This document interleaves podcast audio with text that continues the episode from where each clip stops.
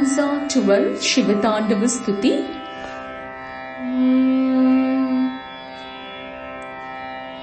दृशद्विचित्रतल्पयोर्भुजङ्गमौक्तिकस्रजो गरिष्ठरत्नलोष्टयो सुहृद्विपक्षपक्षयो तृणारविन्दचक्षुषो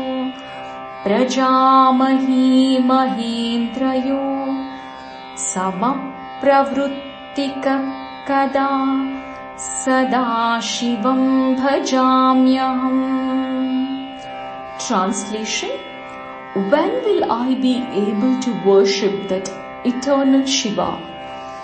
With a feeling of equanimity towards snake and the garland, towards great gems and dirt, or friends and enemies, or towards a blade of grass and lotus-like eyes, or emperor and ordinary man.